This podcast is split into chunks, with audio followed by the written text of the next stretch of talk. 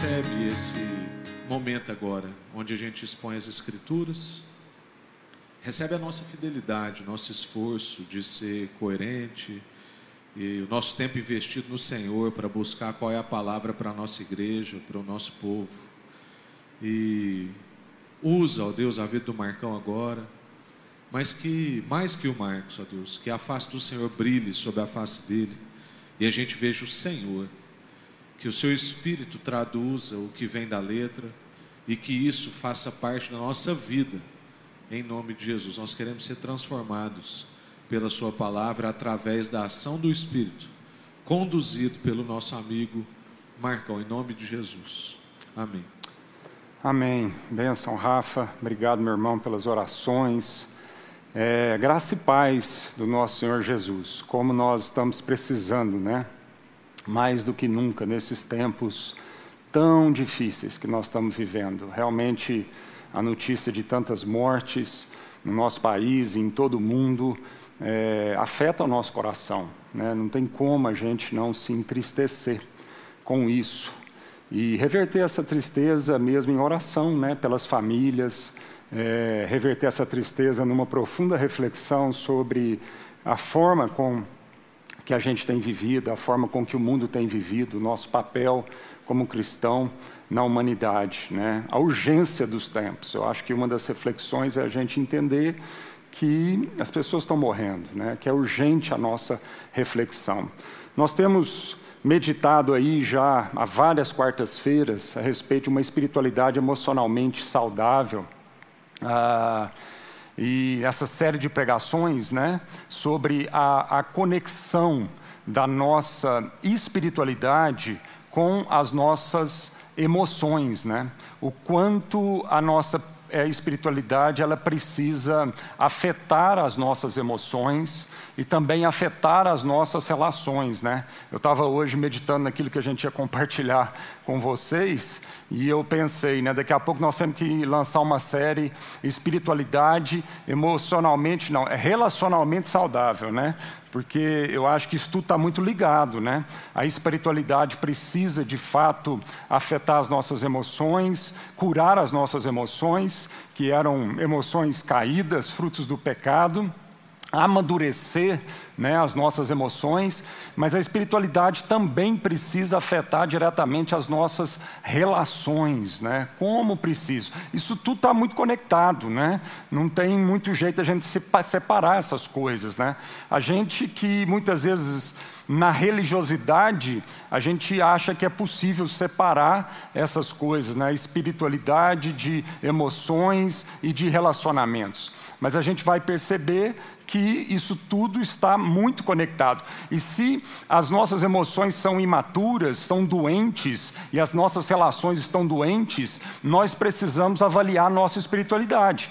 Porque pode ser que o que esteja acontecendo é que o que nós estamos chamando de espiritualidade não seja de fato uma espiritualidade, mas seja sim uma religiosidade, né? que é muito sutil essa diferença, mas o impacto disso é muito grande. Né? A religiosidade fala dos nossos, das nossas rotinas, né? a religiosidade fala dos nossos dogmas, dos nossos rituais, mas nem sempre essa religiosidade é, é de fato uma relação com Deus. Né? Agora, a espiritualidade não.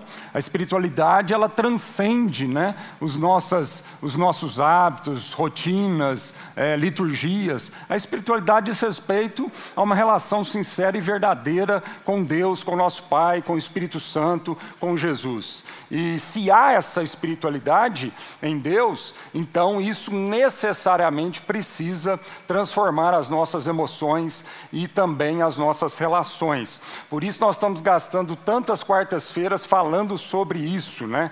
O como a nossa espiritualidade pode afetar ah, as nossas emoções. E hoje nós vamos falar de mais um princípio espiritual para a nossa saúde emocional. E esse princípio é o princípio do sabático. Né? Um princípio aí que muito controverso, né? mas que muitas vezes nós estamos negligenciando. Então hoje a gente queria meditar na palavra de Deus a respeito desse princípio aprender com Deus aí, princípio valioso para a nossa saúde emocional. Queria te convidar a abrir a palavra de Deus lá em Gênesis, capítulo 2, nós vamos ver, ver, ler verso 2 e 3. Diz assim: No sétimo dia, Deus já havia completado a obra que fizera. Nesse dia, ele descansou de toda a sua obra.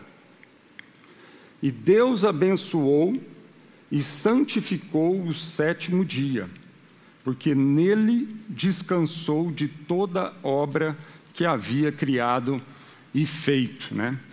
Existe toda uma discussão a respeito desse princípio do sábado na Bíblia, né? E uma discussão histórica aí, uh, ao longo né, da história da igreja. Existe uma discussão se o sabático é um mandamento ou se é apenas necessário para o cristão. Essa é, uma, é a maior discussão em torno desse assunto na história aí da igreja, no meio da teologia, né? Afinal de contas, o sabático é um mandamento de Deus ou ele é algo necessário, né, para a vida do cristão, né? Há correntes teológicas cristãs que são mais radicais, né, em cumprir todos os aspectos do sabático, sejam eles cerimoniais ou sejam eles morais, né, desse quarto mandamento lá dos dez mandamentos, né. Inclusive, essa corrente teológica, essas igrejas, literalmente, elas guardam o dia do sábado no calendário, né? o sábado mesmo, aí, como um dia da semana, e eles são radicalmente contra qualquer tipo de trabalho nesse dia. Então você tem embasamento lá bíblico, toda uma corrente teológica que argumenta em cima disso, são sabatistas, né? eles creem realmente que a gente deve guardar o dia do sábado com todas as suas é, cerimônias, com todos os seus rituais, com tudo aquilo que está no Antigo Testamento sobre isso, né? e também que no sábado não pode trabalhar de forma alguma. Há também uma corrente, correntes teológicas que creem que os aspectos cerimoniais eram apenas para o tempo da antiga aliança. Então, o aspecto da questão do trabalho no sábado, que era um aspecto cerimonial, segundo essa corrente teológica, isso ficou lá no Antigo Testamento e a partir de Cristo isso então não tem mais valor.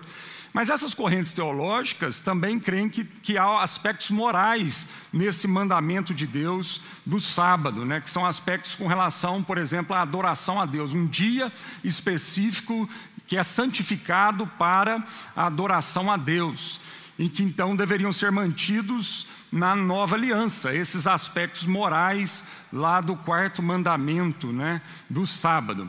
E há correntes teológicas que vai para um outro extremo, né? vai para um outro é, extremo do pêndulo aí, que não creem nem nos aspectos cerimoniais e nem nos aspectos morais do sabático. Né? Então eles não creem no dia do Senhor, né? É, eles não associam lá a tradição da igreja cristã de criar o dia do Senhor, que é o domingo, né? com, com aspectos dos princípios do sábado nesse dia. Eles não creem nisso. Né?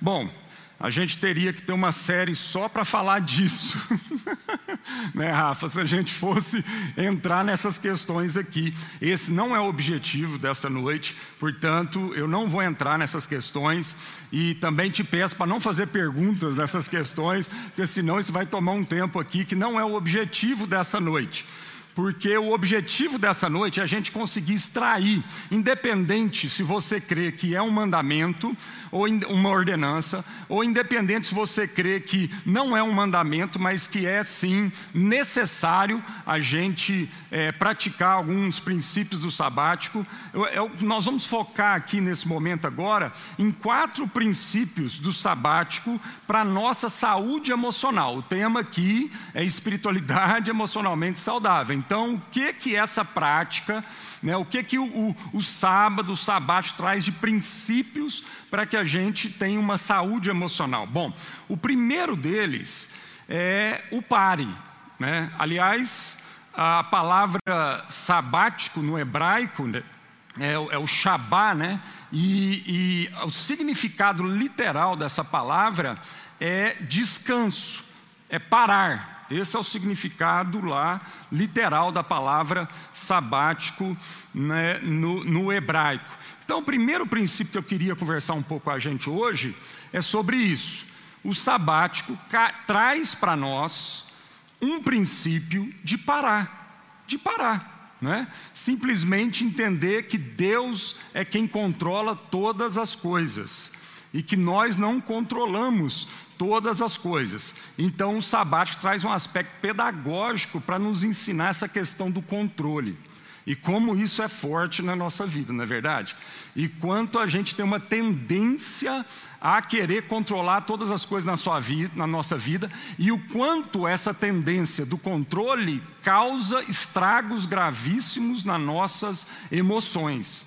Então, quando Deus instituiu o sábado, né? aliás, eu li lá Gênesis, porque de propósito, porque é, Gênesis fala do início, Gênesis está ali antes né, da entrega da lei, é, e eu fiz questão de entregar isso porque o sábado, o próprio Deus, né, o próprio Deus instituiu para Ele mesmo. Então, independente se isso é da nova aliança, da velha aliança, ou o que for, o fato, meus irmãos, é que desde o princípio, Deus estabeleceu esse princípio na criação. Ele não é só um princípio né, para o ser humano, mas ele é um princípio para toda a criação. Toda a criação precisa descansar, toda a criação precisa parar. Eu, ah, eu não sei se você já teve a experiência de morar num país que tem as estações do ano bem definidas. E eu já tive essa experiência. E uma vez eu estava vivendo um inverno lá nesse país, um inverno bem frio, cheio de neve. E aí eu tive uma conversa legal com um amigo e ele tava, ele entendia muito de agricultura e tal, e ele estava me ensinando a respeito da importância do inverno para a natureza. E o inverno é um sábado, né? O inverno é um tempo onde a natureza para de produzir, ela para de trabalhar é, na, na produção diretamente, mas ela não para de trabalhar outros aspectos. O inverno é o momento onde se para de trabalhar o externo para se trabalhar o interno. Então, quando você olha para a natureza toda seca, toda cinza, sem folha, sem flor, sem fruto, não significa que ela está totalmente ali inerte. Significa que ela de fato parou, significa que ela diminuiu o ritmo ali, para que ela possa trabalhar outros aspectos que são aspectos importantíssimos para uma próxima florada, para uma próxima é, é, tempo de produção intensa, de frutificação. Então, esse princípio do sabático é o princípio para toda a natureza. E aí, amado, eu vou ficar com aquilo que Deus diz e estabeleceu lá desde o princípio. Nós precisamos do sábado. E precisamos entender não o ritual do sábado, mas isso seria um legalismo. Mas nós precisamos entender os princípios estabelecidos por Deus na criação do sábado, quando após seis dias de trabalho, o próprio Deus descansou. E se Ele nos fez a sua imagem conforme a semelhança, nós precisamos então praticar e, e estudar e aprender sobre esse princípio. Então, parar é muito importante para as nossas emoções. O mundo fala dessa coisa frenética, né? Dessa coisa de nunca parar. Aliás, às vezes a gente tem culpa de parar, porque o mundo fala para nós né, que a gente não pode parar. E quando a gente para, a gente tem uma sensação que nós estamos sendo é vagabundo, né, que é, a gente não pode parar. Mas eu gosto daquela frase que diz né, do ócio produtivo, e é isso mesmo. Né? Ah, quanto a gente está penando hoje na sociedade, porque a gente não tem mais aqueles tempos é, maravilhosos de varanda, né? Onde a gente sentava numa varanda, olhava no horizonte e ficava ali num, num, num, momento do dia, ou num momento da semana de contemplação, e o tanto que aquilo era importante para a nossa saúde emocional, né? para a nossa saúde mental, diminuir, né? parar, refletir, meditar. Né? Então, irmãos, pare. Cada sábado nos impõe a quietar-nos e sabermos que Ele é Deus Salmo 46, 10 diz isso: Aquietai-vos e sabei que Ele é Deus. Então, o sábado é um momento, e agora eu estou falando de um dia na semana realmente, né? É, porque o sabático pode ser um período, como eu tirei um período o ano passado como um sabático, mas ele é também um dia específico na semana onde a gente para. E quando a gente para, nós estamos declarando para a nossa alma, nós estamos declarando para a nossa mente: aquietai-vos e sabei que eu sou Deus, né? Sabei que Ele é Deus, né? O Senhor diz isso. Então, no sábado, eu aceito os meus limites. Então, se eu realmente pratico o sábado, eu estou dizendo que eu aceito esses limites, eu entendo o meu limite, eu entendo que eu não controlo todas as coisas, eu entendo que Deus é o Criador e eu sou a criatura. E como criatura, eu tenho limites, inclusive limites físicos. Como criatura, eu tenho limites emocionais. E eu preciso respeitar esses limites. E se eu desrespeito esse princípio do parar, eu estou comprometendo a saúde física e a minha saúde emocional, né? O mundo continua funcionando bem se eu parar, viu, irmão? se você parar, o mundo continua girando, porque você não é uma engrenagem indispensável no mundo. Deus continua controlando todas as coisas, viu? Se você eh, parar, a sua família continua funcionando, viu? Se você parar, a igreja continua funcionando. Aliás, foi uma das, das, das, boas lições de Deus na minha vida, e foi por isso mesmo que eu entendi que eu precisava, com a minha família, tirar um período sabático, porque eu entendi que isso seria bom para a minha vida, isso seria produtivo para a minha vida e para a igreja, porque eu sou pastor.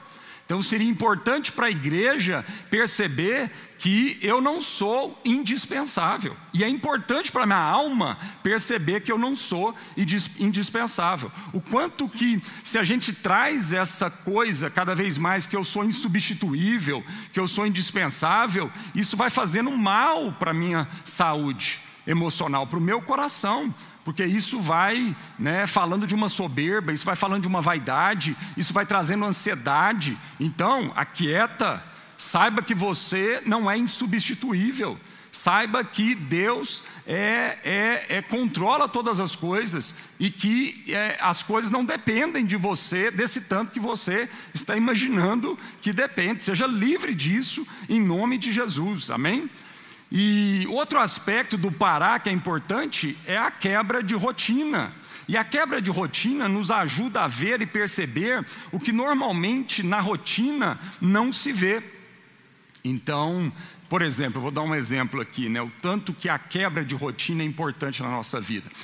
Quando você está normalmente, você está acostumado a passar numa rua de carro todo dia, você passa nessa rua duas vezes por dia.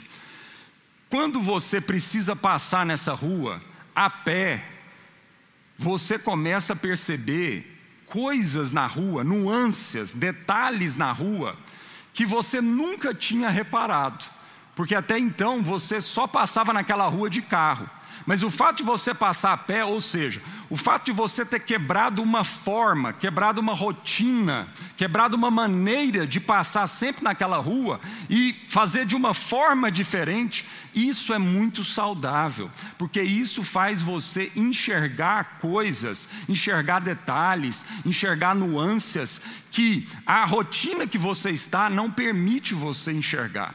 Então, o sábado, ele tem esse elemento de quebra de rotina para nós que é muito importante para a gente perceber, é, para a gente fazer uma leitura de nós mesmos. Quando Deus nos tira da rotina, quando Deus nos tira da caixa, quando Deus nos leva para um outro lugar, nos coloca num dia diferente de todos os outros seis dias, isso é muito importante para você refletir até a respeito de como tem sido a sua vida. Tá bom?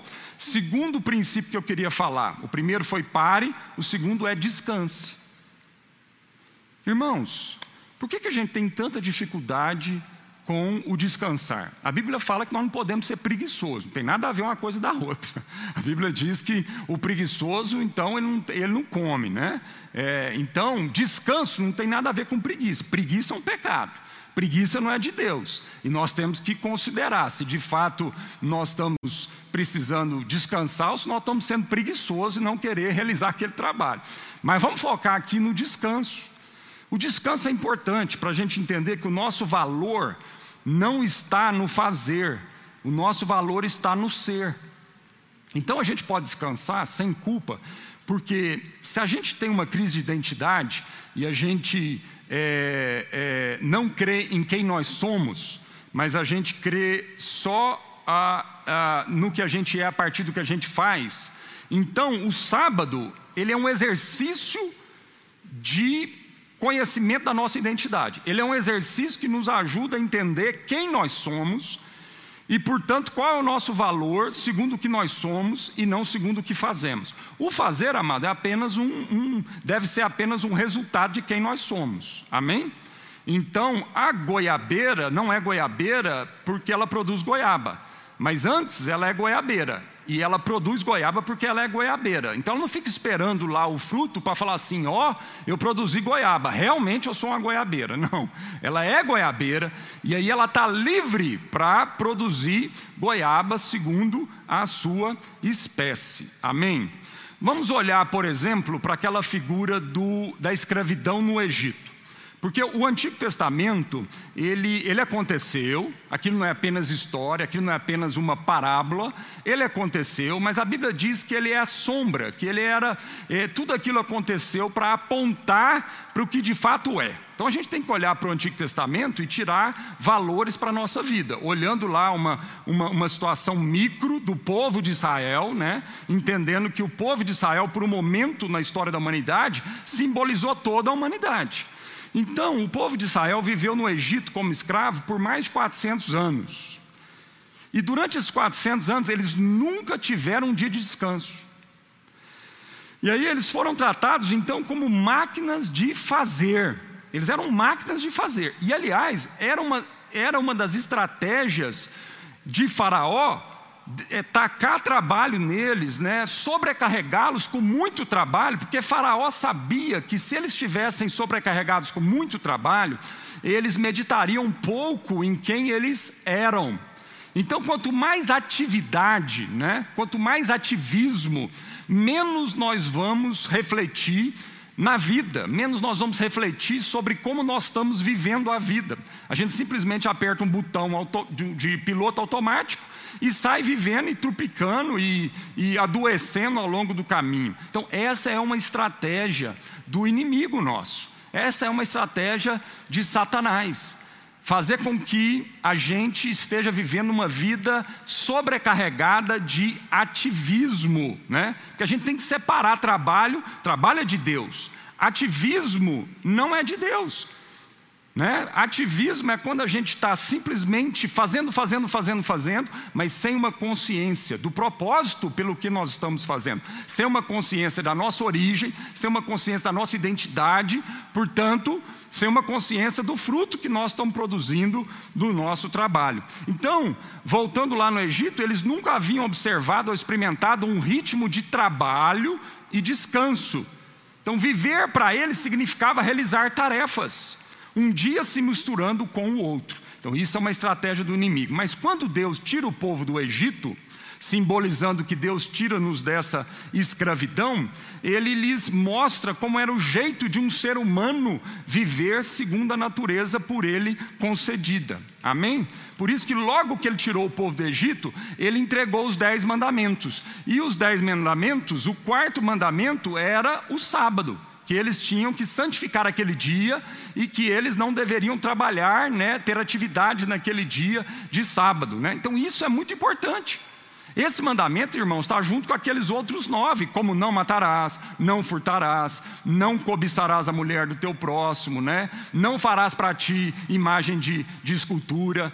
E, e, é interessante porque os outros nove, nós não temos tanto problema em, em entender ele né? no sentido amplo, não só da Velho Testamento, mas também da, da Nova Aliança. Mas esse aqui especificamente causa muita discussão, né? Mas ele está lá, ele está na lista dos dez mandamentos ali que Deus entregou, porque aqueles mandamentos eram os princípios que iriam balizar a forma como Deus queria que o povo vivesse aqui na terra pós-exílio, pós-escravidão. Amém?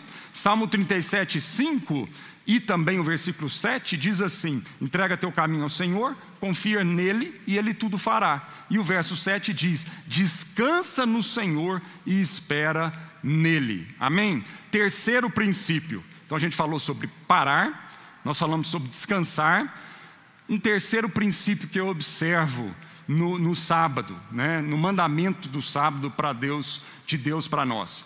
Alegre-se, alegria, né, é, é, contentamento. Deus, após a sua criação, declarou que era muito bom. Ele trabalhou seis dias. Quando ele então finalizou a criação, quando ele finalizou o seu trabalho, ele olhou para a obra das suas mãos e ele declara que era muito bom o que ele fez. O resultado daquilo era muito bom. E ele então se deleitou, ele descansou, ele se alegrou com a obra da sua mão. Então Deus trabalhou na criação para o nosso deleite com ele, amado. Então é interessante isso. Não foi só para isso.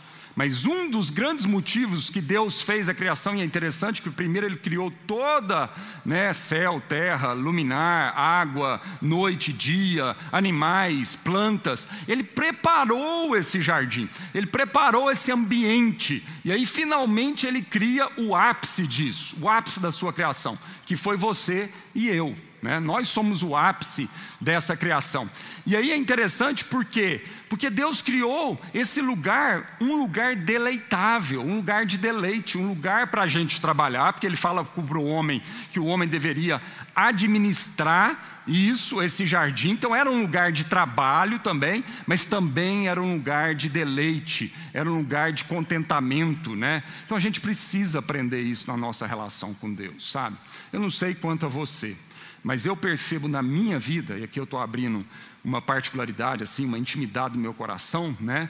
Porque eu não tenho problema com a responsabilidade. E eu acho que responsabilidade é de Deus, eu acho que trabalho é de Deus. Eu não tenho problema com o trabalho, mas às vezes eu, eu vejo que eu tenho problema com o deleitar, eu tenho problema com né, o descansar, eu tenho problema com o se alegrar, se alegrar com Deus, se alegrar com a obra da criação de Deus, entender que tem sim trabalho, entender que a gente vive num mundo apertado, entender que o caminho é estreito, entender que nós temos tribulações, como Jesus disse que nós teríamos tribulações nesse mundo, mas também entender que é possível, ainda nesse mundo, é lógico que na glória nós vamos ter um deleite eterno, um deleite pleno, mas ainda assim assim nesse mundo, amado, é possível a gente já aqui começar a deleitar a nossa relação com Deus e a nossa relação com a criação e a nossa relação com o nosso próximo, né? Eu nunca esqueço uma grande amiga nossa que um dia disse para minha esposa, minha esposa gosta demais de dançar. E um dia Deus usou muito a vida dela. E ela falou assim para Roberta, ela falou assim: Olha, é, Deus não te chamou para apenas dançar para Ele, mas Deus te chamou também para você dançar com Ele. E realmente faz toda a diferença, não faz, irmãos? Porque às vezes a gente está vivendo uma vida com Deus, trabalhando para Deus, mas nós estamos esquecendo que Deus nos chama para esse trabalho, para que haja deleite nesse trabalho. Amém? Então, alegre-se, alegre-se. Você tem dificuldade de se alegrar com Deus? Deus quer te ensinar a se alegrar. O ano passado, no meu sabático, a minha família, uma das coisas mais fortes que Deus me deu, me agraciou e me ensinou foi a gente se deleitar, foi a gente se alegrar. Se alegrar na família, se alegrar nos encontros, se alegrar com a obra da criação, se alegrar com a natureza que Ele criou e se alegrar principalmente na, na nossa vida com Ele, a vida de oração, de meditação da palavra, né? Não fazer isso simplesmente por um trabalho, mas fazer isso, antes de tudo, por uma alegria. E quarto e último princípio, para a gente já ir concluindo. Então a gente falou: pare, nós falamos descanse, alegre-se e relacione. Amém? Então, um quarto princípio do sábado aí, relacione. O sábado é também para nos lembrar que a vida não consiste só de trabalho, mas sim de relacionamento. A raça humana não se mantém. É interessante isso, né, irmão? Porque Deus. É tão interessante isso, porque Deus não escolheu é, para a perpetuação da raça humana o trabalho. Porque ele podia, ele podia falar assim: olha, você vai gerar um filho trabalhando. Então você trabalha, trabalha, trabalha e vai lá e produz um filho, né? Mas não foi assim. Deus escolheu a perpetuação da raça humana, né? A partir do que? Da relação de um homem com uma mulher, amém? Uma relação íntima, de um relacionamento íntimo. E esse relacionamento íntimo produziu um fruto. Então, quando lá em João 15 Jesus fala assim: Não foi vocês que me escolheram, mas foi eu que vos escolhi, designei para que vocês vão e deem frutos. Isso é o trabalho para Deus. A gente dá frutos, e esse fruto vai vir a partir da relação. Então, o sábado é para quando a gente para de trabalhar e lembra das nossas relações. Então, o sábado é para a gente se relacionar. O sábado é para a gente encontrar um ao outro. O sábado é para a gente valorizar o tempo com a nossa família, com a nossa um com o outro. Amém, queridos? Então, priorizando a relação íntima com o próximo, nós produziremos frutos. Se a gente ficar só obcecado pelo trabalho, a gente não vai é, é, perpetuar a raça humana, né? Porque o mais importante é gerar um filho, é gerar um outro ser humano. E isso Deus falou que não é com trabalho, isso Deus falou que é através das relações. É tão legal ver isso lá em 2 Coríntios 12, quando Paulo, escrevendo para aquela igreja, ele fala sobre isso. Ele fala assim: Olha, eu quero muito ir ter convosco, quero muito ver vocês de novo, pela terceira vez. E eu quero fazer isso não pelo trabalho, eu quero fazer isso não pelos vossos bens, não por aquilo que ah, vocês podem me oferecer, mas eu quero fazer isso por vocês. Eu quero fazer isso pela nossa relação. Então, o sábado nos ajuda a lembrar de estar com alguém, pela alegria de estar com alguém, e não pelo trabalho. Ah, isso é difícil para nós. Quanto isso é difícil. Né? Então, eu louvo a Deus porque nesse período do ano passado, sabático que eu tirei, eu acho que Deus restaurou demais isso na minha vida. O prazer de tomar um café com alguém, não porque eu tinha um trabalho a desempenhar, não porque aquilo era um trabalho, mas o prazer de tomar um café com alguém, simplesmente pelo prazer de estar com ele. E às vezes, meu irmão, os seus filhos estão fazendo essa leitura. Às vezes, tudo na sua vida é trabalho. E às vezes, quando você está com alguém, você está ali interessado em produzir um trabalho. Você está ali só porque você quer produzir um trabalho e quer ver um resultado desse trabalho. E as pessoas percebem isso, viu? As pessoas percebem quando para você elas não são mais do que apenas um trabalho a ser realizado. E isso dói, isso machuca, isso separa, isso é difícil. Quando você estiver com alguém, mesmo que você está desenvolvendo um trabalho, deixa claro para essa pessoa que não é só pelo trabalho, mas é por quem ela é é porque você a ama, em nome de Jesus. Amém. Concluindo então, o sábado não é obrigatório para o cristão, mas é necessário. Nós precisamos do sábado. É para o nosso próprio bem que o observamos. Como observamos isso, será diferente, mas no princípio, orientador. Vamos falar de novo isso aqui que eu fiquei meio confuso, né? Como observamos isso será diferente, mas nosso princípio orientador permanecerá o mesmo. Qualquer obra que nos distraia da obra de Deus deve ser evitada, enquanto qualquer atividade que facilite ou adore a Deus deve ser realizada. Não devemos ser legalista com a nossa observância do sábado, pois o sábado não é sobre fazer, mas o sábado, no final, é sobre ser. É mais do que apenas deixar de fazer, mas é sobre se tornar alguém, tornar-se alguém que reflete a glória de nosso Criador e Redentor. Esse é o objetivo final do nosso sábado. Lembrar as obras de Deus em Cristo e permitir-nos ser moldados à Sua imagem. O sábado é o nosso dia, que semana após semana ancora um modo de vida que faz a diferença todos os dias. Que Deus nos abençoe e que a gente possa refletir mais sobre a importância do sábado na nossa vida que pode ser no domingo, pode ser na segunda, na terça, não interessa qual dia da semana, amém? Interessa é que a gente precisa observar esses princípios e praticar esses princípios. E é muito bom quando, uma vez por semana, um dia por semana, a gente então tem um dia para que pedagogicamente a gente seja lembrado desses princípios. Que Deus te abençoe. Amém?